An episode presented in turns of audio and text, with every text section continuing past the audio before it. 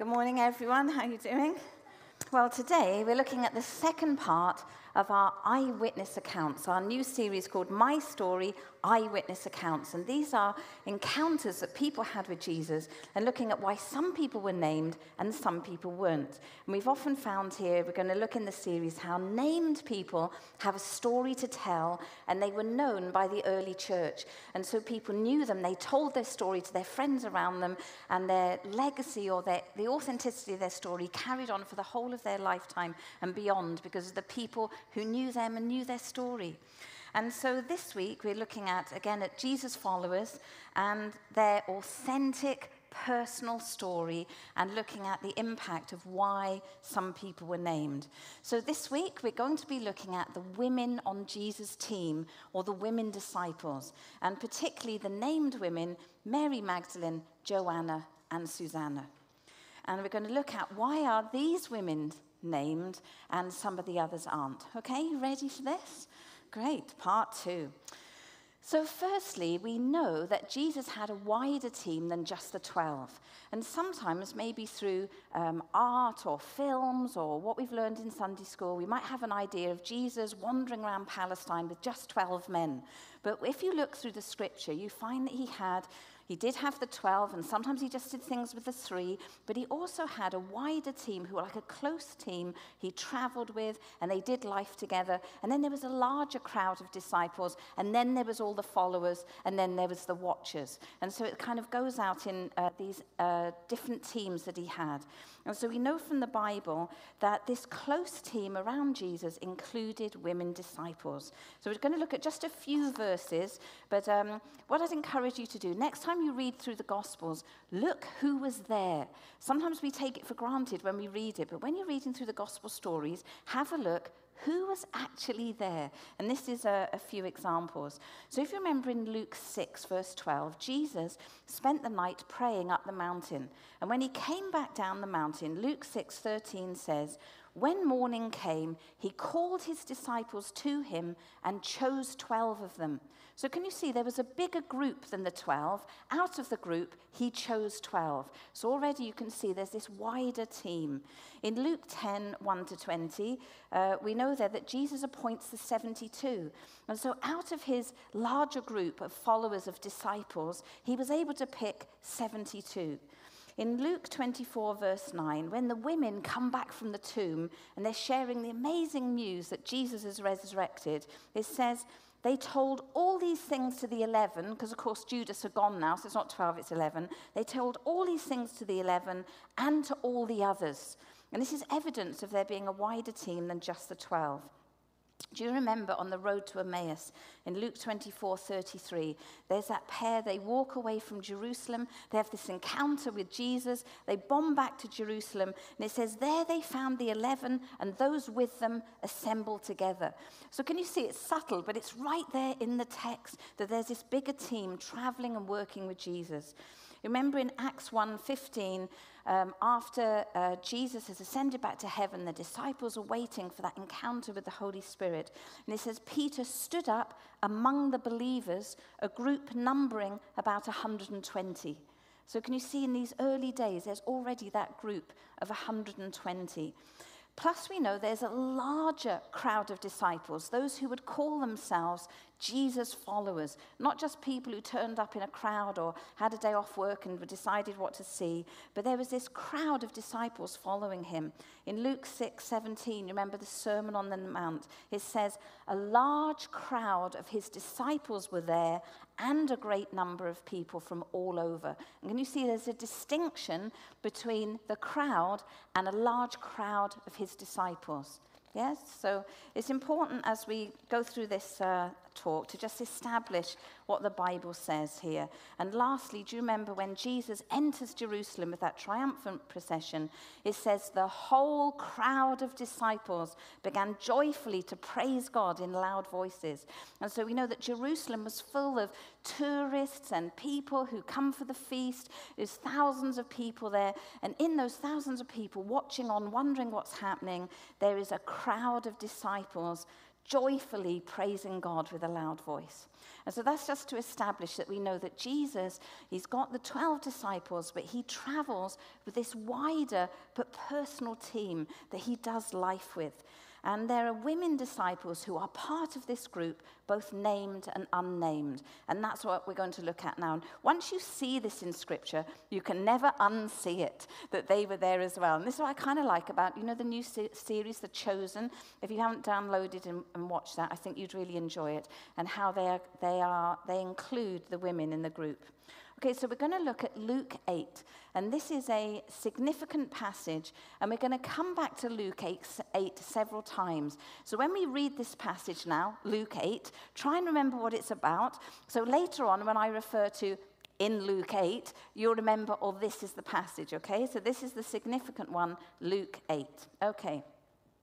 After this, Jesus traveled about from one town and village to another, proclaiming the good news of the kingdom of God.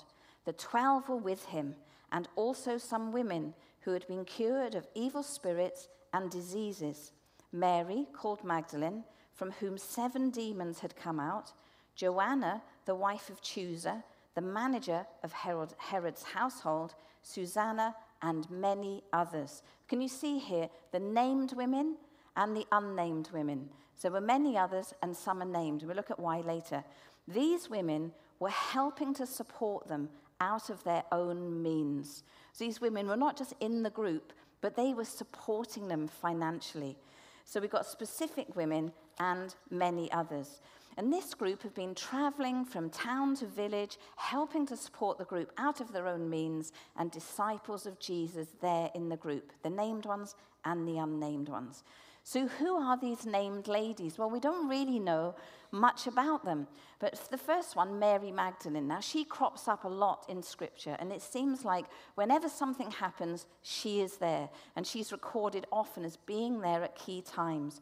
And Jesus had set her free from seven demons. And when it says um, set free from seven demons and, and other women from diseases. We don't know if she had diseases as well. But we can see that Mary was really suffering. When somebody uh, would be um, struggling with uh, having demons in their life, that could be um, uh, spirits of fear, uh, sexual spirits, spirits of condemnation, jealousy, um, any kind of oppression, that she's living with this locked up all the time. And Jesus comes into her life and frees her from these seven demons. And her life is totally changed. And she becomes this deeply committed, faithful follower of Jesus. And it's amazing. Her name, Mary Magdalene, they used to think that Magdalene was named after the town Magda, but archaeologists since have found that that town didn't exist in her lifetime. But actually, Magdalene means tower. And it did seem to be Jesus' way to give nicknames to his disciples. And we wonder if Jesus said, Well, now you're no longer crushed, but you're a tower. I mean, it's just a thought. And so she's recorded many times, and we see her there faithfully and at key events. The second one who's mentioned, Joanna. Now, Joanna and Susanna are only mentioned in Luke, and we don't know anything about them apart from this passage. And Joanna is the wife of Chuza, and he's the manager of Herod's household. Now, we don't know if he's a believer or not, but this is a dangerous thing because Herod, you remember, beheaded John the Baptist. And so here is Chuza working as the manager of Herod's household, and his wife has like packed up and gone you know, following Jesus, supporting Jesus. You know, maybe he was on board with this and he was a secret disciple too. But we see her just risking this dangerous position to go all out and sacrificially follow Jesus with her time and her finances. Amazing. And then Susanna, again, we don't know anything about her except that she was there, she's counted, and she gave and she supported Jesus. And we're going to find out later why their names are so important. And then number four, it says, and many others. So many others with no name who were following Jesus, part of the crowd. Isn't that great to know that men and women were part of this? Isn't that so Jesus that it's men and women?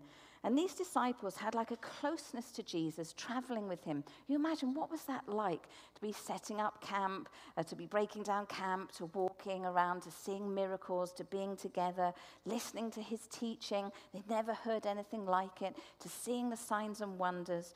And also, we see sometimes, do you remember when Jesus just privately takes his disciples away to school them? Perhaps something is misunderstood or he explains a teaching. And I love the occasion with the women where we can see how the women were included in this close group. Because do you remember at the tomb, the angels come to the women and they say, Luke 24, verse 6, they say to the women, He's not here, he has risen. Remember how he told you. Now, this is significant because when Jesus told the disciples about his death, it's when the Bible records that he took his disciples aside to share with them what was going to happen in the future privately. So we can see that the women were included in this for the angels to say, Remember, he told you this would happen. And this example is in Luke 9 18. It says, Once when Jesus was praying in private and his disciples were with him, he said, The Son of Man must suffer many things. He must be killed and on the third day be raised to life. And many times Jesus kept trying to explain, drip feed to his disciples that this was going to take place. But it's great to see that the women were in that private, come aside and I'll explain as well. So, what was it like for Mary Magdalene, Joanna, and Susanna.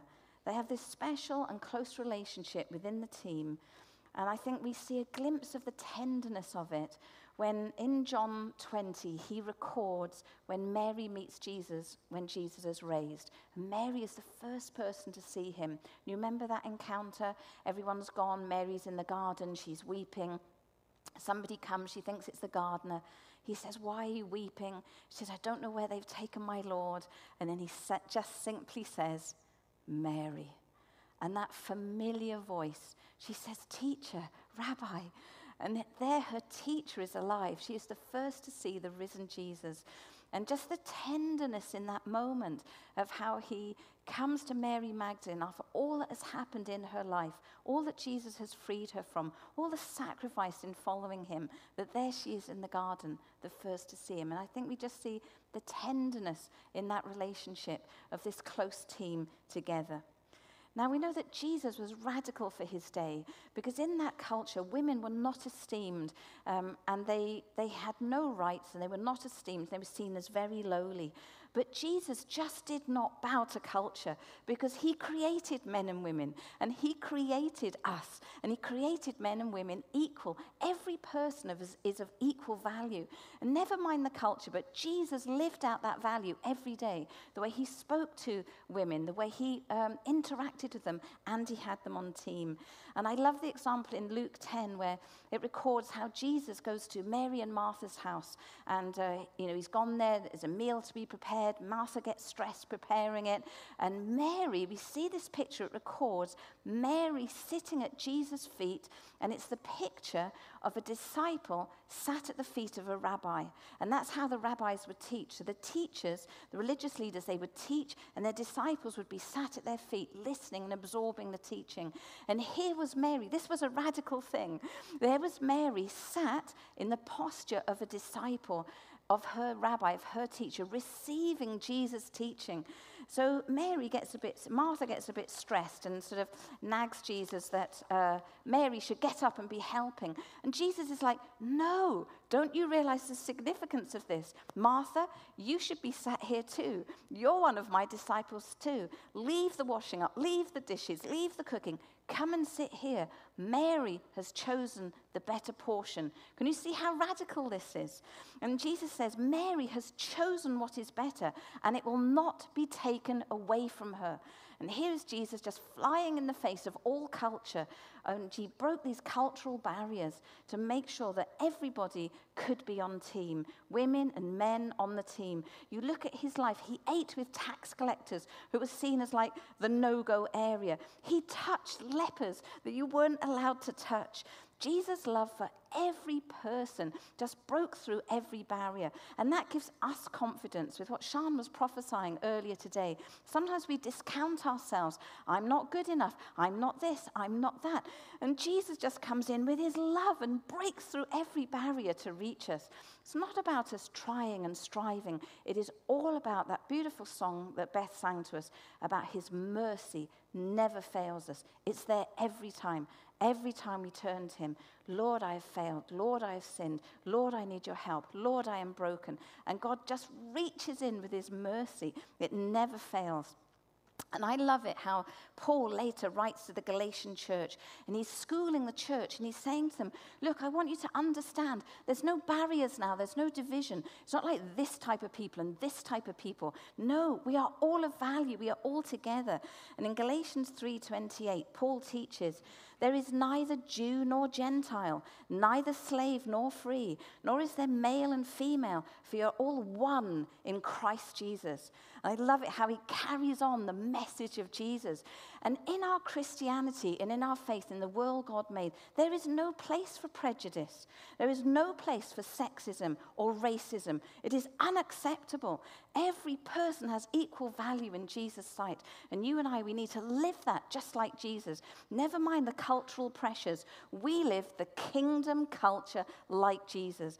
Every person is of value. Now, in the old temple, when they built the temple, there were lots of different courts and walls that the outsiders, the Gentiles, were only allowed this far. The women were only allowed this far. And it's like in Jesus' life, in him living out this amazing life, he like broke through every wall, through every courtyard, uh, metaphorically speaking. You know, he didn't just go and start banging the bricks down, but he broke through every single barrier. And then when he died on the cross, and that curtain that represents God to earth. It broke from top to bottom, like God just ripping it apart and saying, Access all areas. Every person can come to me. And so let us make sure that we live that out day to day.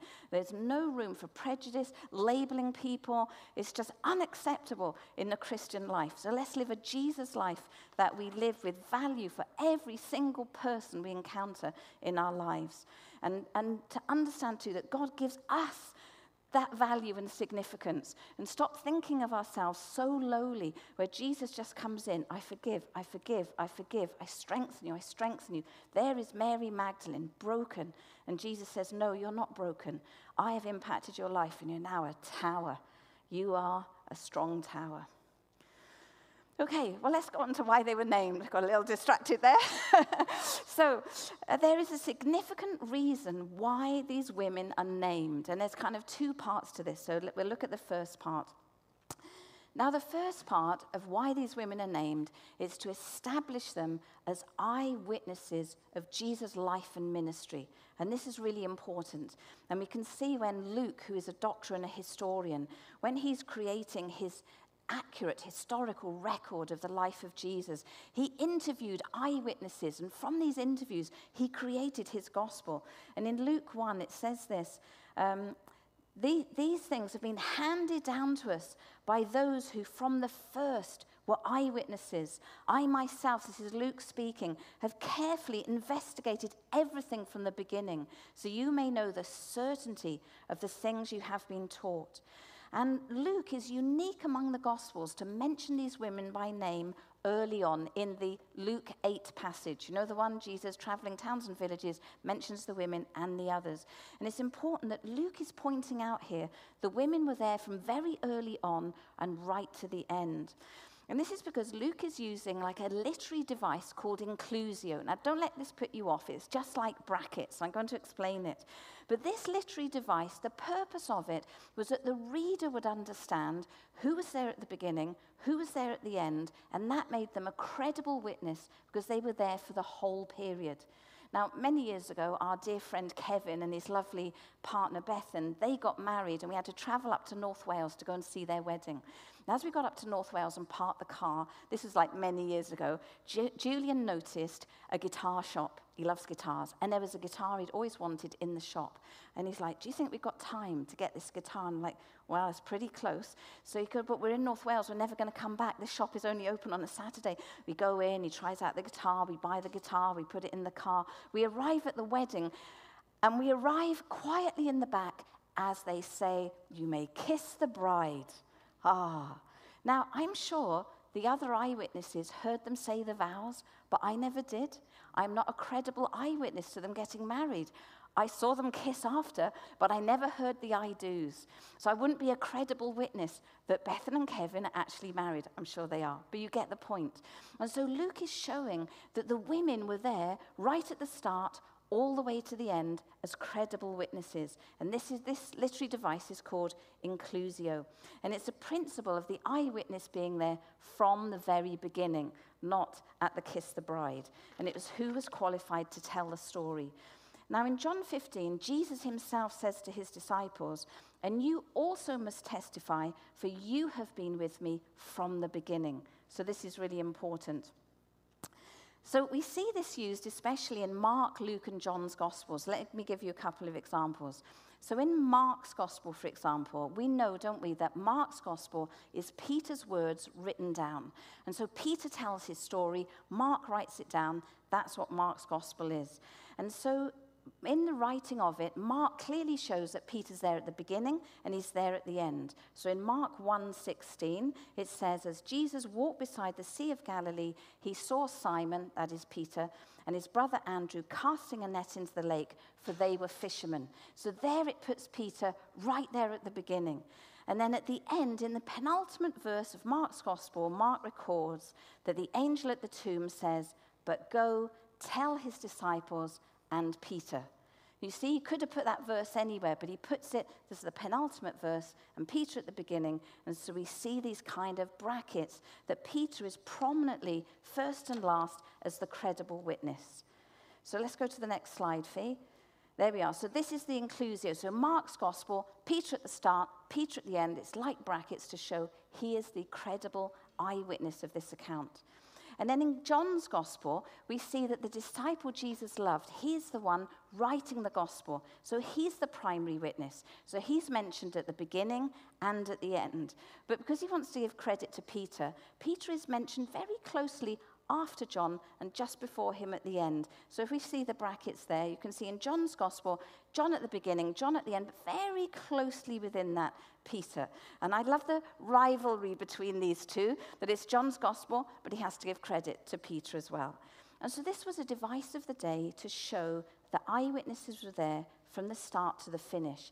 And this is why the named women and the other women are so important in Luke's gospel because Luke places the women with their own inclusio. Can you see? So in Luke's gospel, Peter is first and last, but very closely within that, it is the women at the start and the women at the end, showing that they were credible witnesses for the whole life of Jesus. That's clever, isn't it? And very interesting, and explains why these women are mentioned in Luke chapter 8. Well done. Right there at the beginning.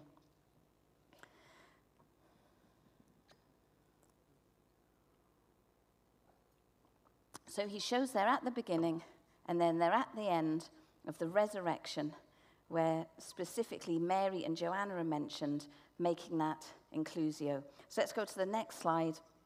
And we can see here that what Luke does is from Luke 8, that, that chapter we read, all the way to Luke 24, those women are shown to be at the beginning and at the end as credible witnesses of Jesus' life and ministry. And we see that these women were disciples from the first, on team, included, not on the edges, not on the side, but right there in the team. It shows that we are all included in Jesus' team. We just say, Yes, we want to follow you, Lord. We, we want to uh, just give our lives to you and follow you. And here they were from the early days qualified witnesses, disciples of Jesus. And then the second reason why the women are named is this, and this one is crucially important. And it's because the women were the witnesses of Jesus' death, burial, and resurrection. Now, this is really important. This is the crux of our faith. Everything rests on Jesus actually being dead after the cross, being put into the tomb, and rising again. Our whole faith rests on that. And the women are the witnesses, the eyewitnesses to these things taking place. And so the role of the women as eyewitnesses to the cross, the burial, and the resurrection is absolutely critical to our Christian faith. And there they were at that key time. They see Jesus die, they see him laid in the tomb, and they see that that same tomb was found empty. And the women were the sole witnesses, eyewitnesses of these crucial events of Jesus' death, burial, and resurrection. So they are essential witnesses to Jesus' life and his mission. Without the death, burial, and resurrection, our faith has no meaning. It's just following a good guide in a book. But Jesus came and he ripped up death. Because he had never sinned, he went to the grave. The grave couldn't hold him, and he rose again. And that is what makes Christianity different to every other faith, that there is power, because Jesus could not be he could not be, uh, stay in the grave. There is power, and that same resurrection power is what with, is within us. So it's not a code, it's not following a list of laws or pursuing levels of meditation. The Christian faith is all about the amazing power of God expressed through love, coming and raising Jesus from the dead, that every one of us could have eternal life. Isn't that amazing? But it needed credible eyewitnesses. And who were they? They were the women. And we can see that naming them shows that they are essential to these historical events. They are not an anonymous group, but the Gospels name them, and also implying that there were others there as well. So Matthew, Mark, and Luke, they all record that Mary Magdalene and Mary, the mother of James and Joseph, or sometimes called James and Joseph, were at all three events the cross, the burial, and the empty tomb. And the women disciples, they, it is critical at this point that they are recorded, and that's because all the men had gone. The men had witnessed Jesus' life, but the men did not uh, witness the burial. They didn't witness the empty tomb until later, and we're not entirely sure how many of them witnessed the actual crucifixion. We know that only John was at the cross because the rest had fled, possibly watching at a distance. So let's look at some verses for this. Now, we know that when Jesus was in the Garden of Gethsemane, Matthew records that all the disciples ran away. Matthew 26. Then all the disciples deserted him and fled. So here is Jesus just about to face the cross, a terrible illegal trial at night, and the disciples leave him. They run away and desert him, and he is alone. And the only person who stays is Peter. And remember, Peter follows at a distance, and he goes into the temple courts while that illegal trial is taking place. But then even Peter denies him. And remember, he gets recognized, he denies even knowing Jesus, the cock crows, and Peter runs away. And Jesus is alone. And Jesus went through all of that for us, but he did it alone with nobody there. And at the cross, we find only the women and John, the disciple Jesus loved. Now, why was John more brave than the others? Did John's love go further? I'm sure the disciples felt that if they turned up, they too would be arrested and crucified. Were the women just being brave? I don't think there was a place for women to be at the cross with all the soldiers and the shouting, and it was a terrible way to die, but they were faithfully there. Why weren't the men disciples there? Were they afraid? Was John less afraid? I don't know. But John 19 records this. Near the cross of Jesus stood his mother, his mother's sister, Mary, the wife of Clopas, and Mary Magdalene. When Jesus saw his mother there, and the disciple whom he loved standing nearby, he said to his mother, Dear woman, here is your son, and to the disciple, here is your mother. And from that time on, this disciple took her into his home. These are the only ones there. Now, Peter and John, we know later on, run to the empty tomb after the women have told them, although they still find it hard to believe. And yet, the women disciples who are a part of Jesus' team, credible witnesses from the beginning to the end, they are here at these crucial historic events that change the world. The women are here and recorded by name as having been there. And the Synoptic Gospels all record Mary Magdalene and Mary, the mother of James and Joseph, being at all three events. Now, in addition, the other Gospel writers they include different people at these events. So Mark records Salome at the cross and at the empty tomb, but not at the burial. Matthew records the mother of the sons of Zebedee, James and John, being at the cross. And Luke records Joanna at the empty tomb. And this shows several things. Firstly, it shows that in the law, in Deuteronomy 19:15, any argument or dispute that needed to be solved required two to three witnesses. This wasn't just in the law, but any domestic disputes or disputes among neighbors or business required two to three witnesses. And so all three synoptic gospels have Mary Magdalene and Mary, the mother of James and Joseph. Joseph. That's the two witnesses. And some of them add a third, but they only add a third who they know were there. And this adds to the second reason, really, is that they are scrupulous. The gospel writers are scrupulous in only writing down the person they knew was there from an eyewitness first hand testimony. And so it just adds credibility to the events. So let's look at just some of the scriptures that show you who was there at the time. So Matthew 27 55, it says, Many women were there watching from a distance. They had followed Jesus from Galilee to care for his needs. This blows me away. Jesus goes to Jerusalem. The women go to care for him and look after him. And even when these horrific events take place, they are still there. Among them were Mary Magdalene, Mary, the mother of James and Joseph, and the mother of Zebedee's sons. Mark as well says some women were watching from a distance. Among them, Mary Magdalene, Mary, the mother of James the younger and of Joseph, and Salome. And then we read this like heartbreaking account in Luke 23 where it says, The centurion, seeing what had happened, praised God and said, Surely this was a righteous man. And when all the people who had gathered to witness this sight saw what took place, they beat their breasts and went away.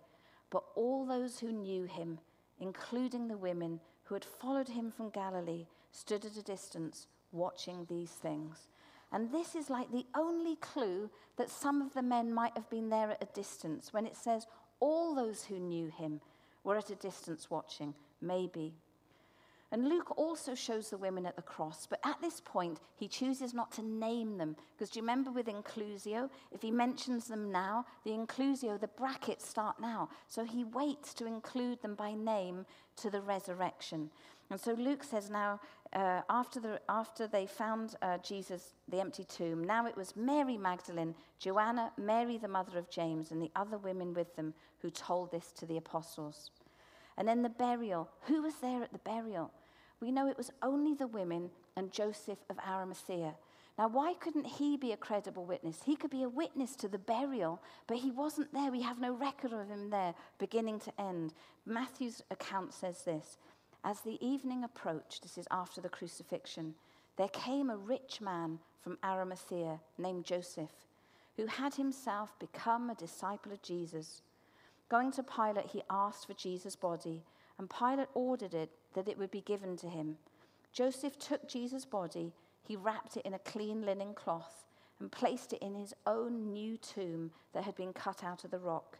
He rolled a big stone in front of the entrance to the tomb and went away. Mary Magdalene and the other Mary were sitting there opposite the tomb.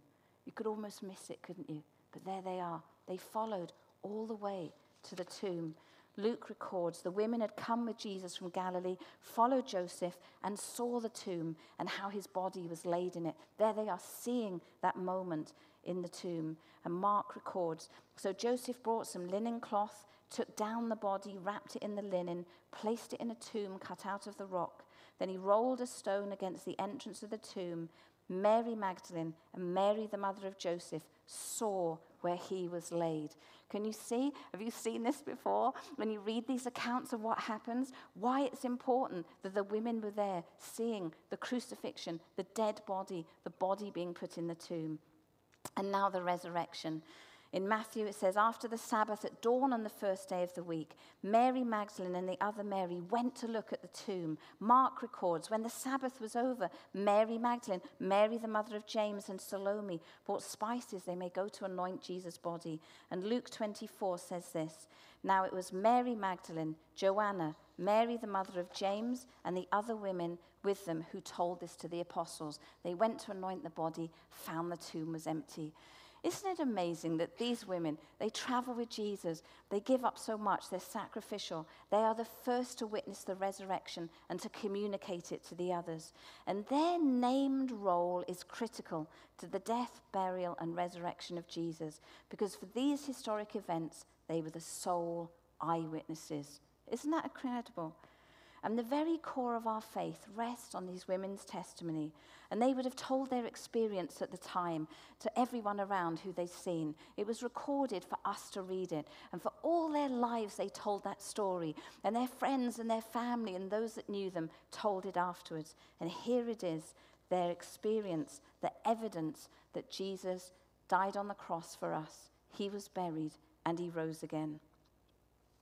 And what I like how this ends with the Gospels. But when you move in Luke's account into Acts, it says this, and this is after Jesus come back, and for a period of weeks he's been with the disciples. Now he's ascended to heaven. And just hear what it says here in Acts 1. Then the apostles returned to Jerusalem from the hill called the Mount of Olives. It was a Sabbath day walk from the city. When they arrived, they went upstairs to the room where they were staying.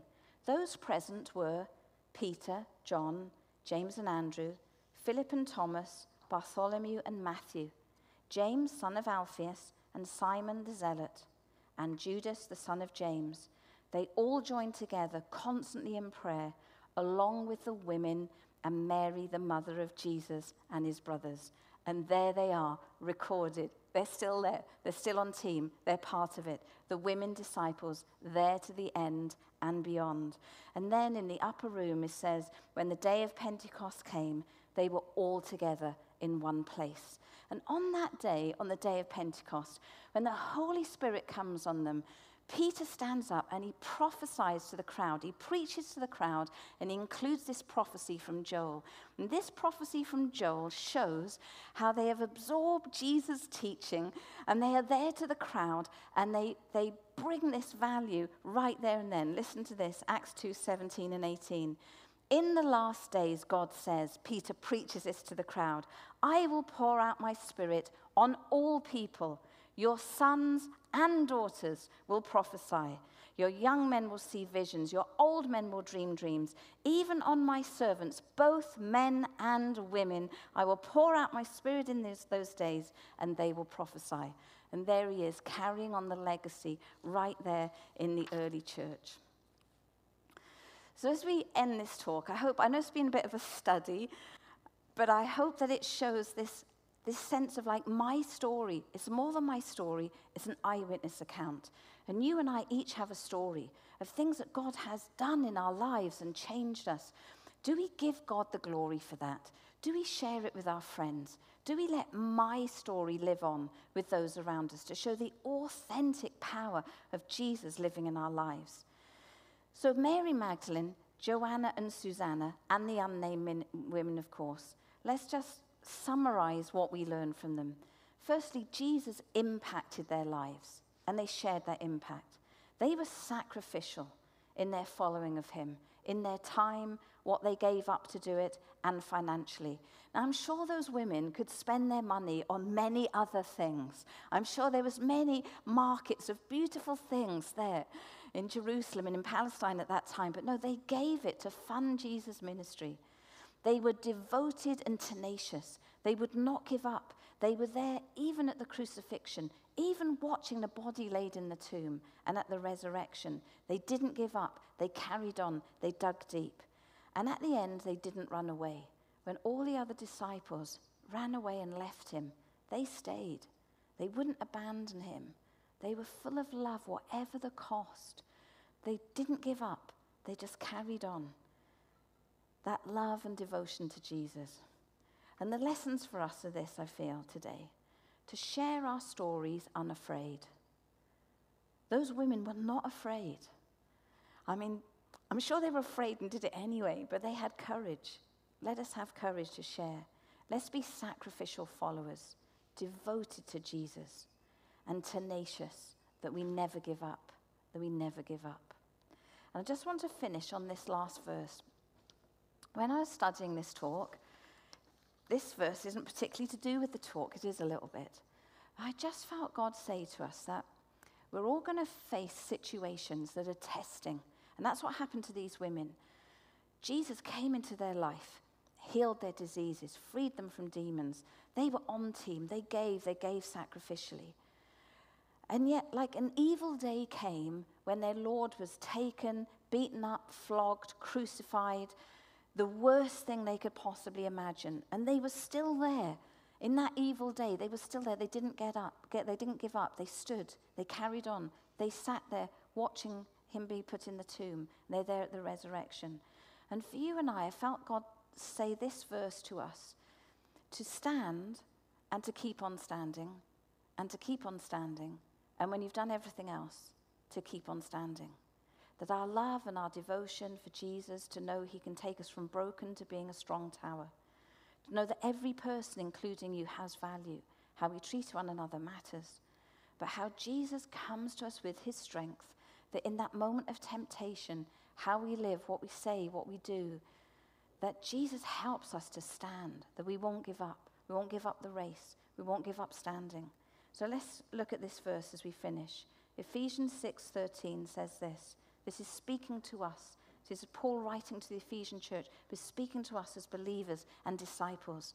Therefore, put on the full armor of God, so that when the evil day comes, you may be able to stand your ground and after you have done everything, to stand. Whatever you're going through today, know that God changes our brokenness into a tower. And when the evil day comes, to stand. And having done all, to stand. Let's pray.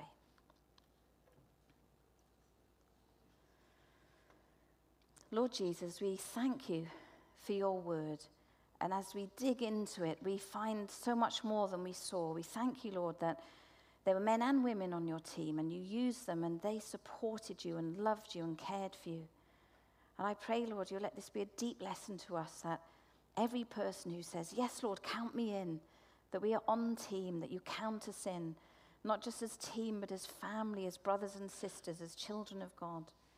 I pray, Lord, that you'll come by your Holy Spirit to every one of us who feels broken or um, confused right now that you come and just like you did with those women, that you healed them and changed their lives.